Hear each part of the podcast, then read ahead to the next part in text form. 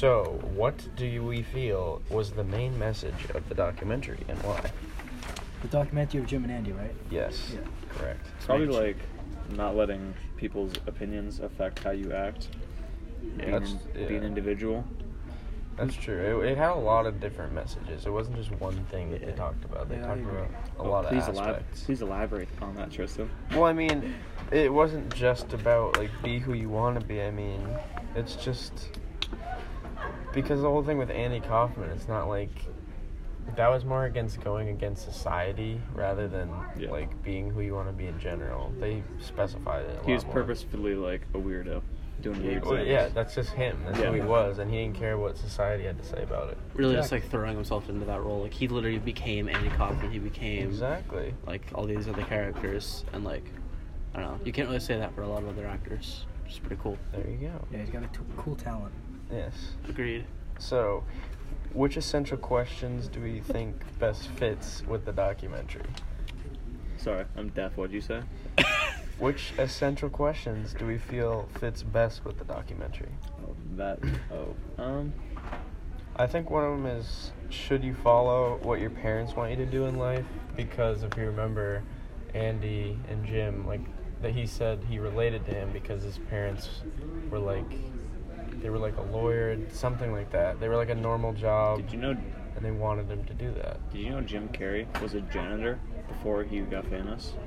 That's not even like making. Like, he was actually a janitor. That's Huh. great. That That's definitely, that probably- definitely goes against that then.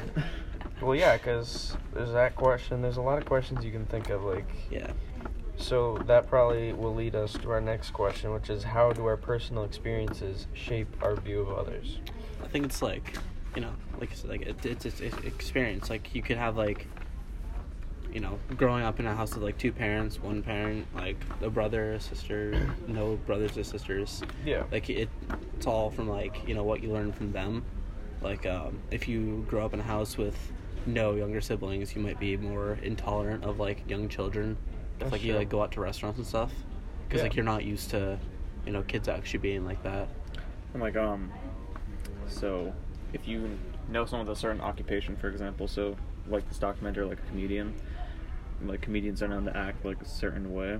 So if you see a new comedian and you don't like know what they're like, you have like a predetermined process of what you think they'll act like because Yeah. they're a comedian. hmm Yeah, that's perfect. So, do you believe thing that things are fated no matter what, or do you believe your actions can change the course of your life? No. Yeah. Like every day you have opportunities to change where you're heading. That's Exactly. true, but I feel like you do have some sort of fate, at least that's in your own mind, because your spirit like knows what you really want to do. That's so just- no matter That's personal goals. Okay, but no matter what you you might make a choice about something, but that might not be what you're fated to do. Yeah, you're subconsciously have a fate, but you just don't know that that's what you're working towards. Yeah, like you're going through every day, you know, just Yeah. like doing these things you don't know why. Like you know why you're driven to do the things that you do. Wake up Yeah. in the morning, like eat a certain food. Like maybe that food hmm like affects you negatively or positively in the future. You know, it's like Yeah, like you that. might like if you're going into a new year of school and you're like, oh, I'm gonna take this class because I don't think I usually take it and I want to, but subconsciously that might be what you're actually fated to take and what you're actually fated to do. So, what aspect of the documentary do you feel was most similar to your life and future plans? That could be dealing with identity, but not just identity. Basically, anything about your Yeah. future life. I don't know. It's like we're at the point in our life where we're deciding what we want to do, and that's really daunting. And the sort of like Jim and Andy separately, they're both really like they just did what they wanted to. And they didn't like, yeah. It's yeah, like- I mean, it's like I feel like that question, the answer to it would be different for everybody because we're all experiencing different things in life right now, so we all might take something different out of that. Mhm. So, It's that sense of like is- self-importance, you know, like he's literally like, you know, realizing I need to set myself aside, putting this Mhm. putting my life, my identity into this role. Yeah, like that's huge. I mean, for me, like the documentary affected my personal life because it's like we're like Andrew said, like we're moving on in life, we're going to college, so you have to decide like, am I gonna listen to what my parents want me to do, what society wants me to do, or what I want to do, which I Mhm. ultimately think is obviously the right choice. is Yeah, what you want to definitely. do. You don't want to be forced into something that you're Yeah. gonna be unhappy with for the rest of your life. So you don't enjoy it, why do it? Exactly. So I mean that the society thing leads into in a culture where we are bombarded with other people trying to define us, how do we make decisions for ourselves? I think Ignore 'em. Ignore the public, Yeah, you ignore could do that. society. like um, with Jim, like Jim's a really good example. You know, he always like you know felt the need to like you know kind of be like special and uh, be unique. Like he knew that that was something that he needed to do in order to you know pursue his career in Mhm. comedy, acting, stuff like that. Um, I think just like that sense of like you know this is what I want to be, this is what I want to do. You know, that's like a really good mindset to have, especially if you're like striving towards something kind of odd. Yeah. I mean, sometimes, like, even the culture, sometimes it's actually what you do want to do. So I wouldn't say ignore them completely, but at least take in their opinion into mind. And if you don't agree with it, just say, like, I respect that, but I, I just don't agree with it. You just can't let it affect you personally. That's probably the bottom line. Even if people try to define you, you're like you are what you make yourself, and your decisions are yours in the end. So like, Yeah. It's up to you. So why let anyone else like make that judgment for you? yeah. It's your life. Exactly. So there was a quote from the documentary. It's, and at some point you have to peel it away. And it's not who you are. At some point you have to live your true man. When you create yourself, act a certain way, think a certain thing, lie through your teeth at times, and you do whatever you need to do to look like a winner. And then at some point in your life, you have to. So, how would this quote apply to what Jim Carrey went through in his career? So when his career was first starting out, he was like, he was talking about in the documentary. He was like, "What can I do on stage to please the audience?" And it was like, he said something like, "I'll be the careless man," and he sort of put on this character that he was just like, wasn't really him. He sort of emphasized the comedian and not himself and that's like relates to the lying through your teeth thing, like you not being true to yourself. Mm-hmm. Yeah, I mean, he. You could also look at it past the document, or before, past like the Man on the Moon, the movie.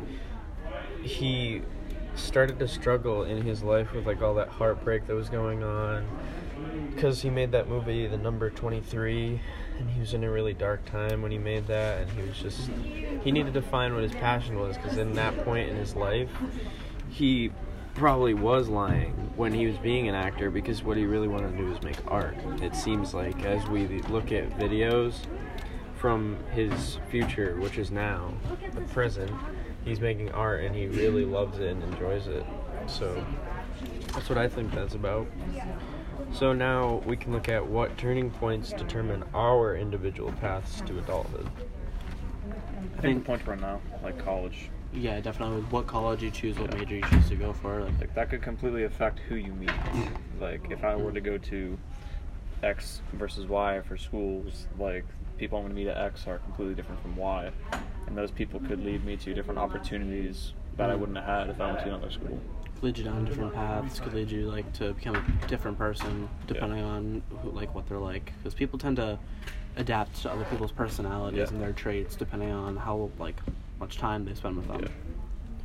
Yeah, exactly. It's, so to go back to the quote though, how would that quote apply to us as we prepare for life after high school? So I'm pretty sure we kind of covered that in the last question, but Yeah. we could relate it more. I mean, the quote really is just telling, saying like sometimes you have to just do what you want to do. Yeah. That's what I mean. And it's we've kind of covered that already. Yeah. So then we had to read the tribe. So how do you think the excerpt from the tribe connects with the documentary and real life? So kind of how does all this that we've been studying and revolving around, how does it all connect? Mm. It's it's tricky because they're all kind of different in their own way. Yeah. Because the tribe was more about Community. yeah being able to sacrifice for your community, and I don't. The documentary was more not about sacrificing for your community. It was more about being yourself. Yeah, being Yeah. your own person. I feel like the tribe kind of connects with real life, and then the documentary with real life. But the documentary and tribe don't really go together. Yeah, Yeah. in separate ways they connect, but Yeah. not able to go with each other. Because Jim. Carrey, like I said, was talking about how that you should be who you want to be and ignore society. But the tribe was talking about how you need to sacrifice for your society so that you can all work together Mhm. and thrive. I mean, in a way, you could say that technically the documentary is about that. Like, in like one aspect, really, is just Jim throwing him like he said it himself, like a, having a vacation away from Jim Carrey Mm. in order to put himself into this role to make people laugh, to make, you know, to almost please the community in a way, but just like he was doing it for himself. Yeah. But like, I, don't, I think like just in that aspect, like I think that's the only one. Yeah, exactly. So that about wraps it up. But does anybody have any other general thoughts, questions, or reflections on the documentary or anything? The tribe. Um, Um, I think the documentary of Jim and Andy just it was mind opening. It made you really think about yourself and the choices you make um, growing up and how you see yourself and others. So I enjoyed it and it was very interesting to me. Yeah, I agree with that. That's a good reflection of the whole documentary itself. Mm-hmm. Think we'll end it up there. Yep.